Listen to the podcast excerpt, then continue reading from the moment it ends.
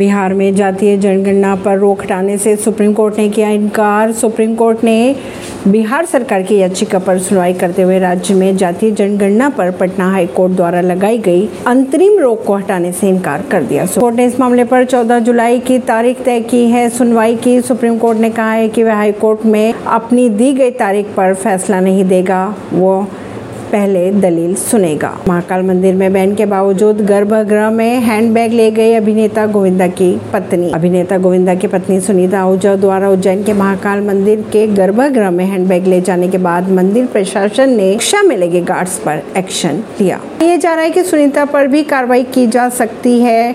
खबरों के अगर माने तो मंदिर के अंदर बैग ले जाने पर प्रतिबंध है और इसके कारण सुनीता की काफ़ी आलोचना भी की जा रही है। कोर्ट ने द कैरल स्टोरी पर बैन को लेकर पश्चिम पश्चिम बंगाल सरकार के आदेश पर लगा दी है रोक। सुप्रीम कोर्ट ने कहा कानून का इस्तेमाल असहिष्णुता को बढ़ावा देने के लिए नहीं किया जा सकता।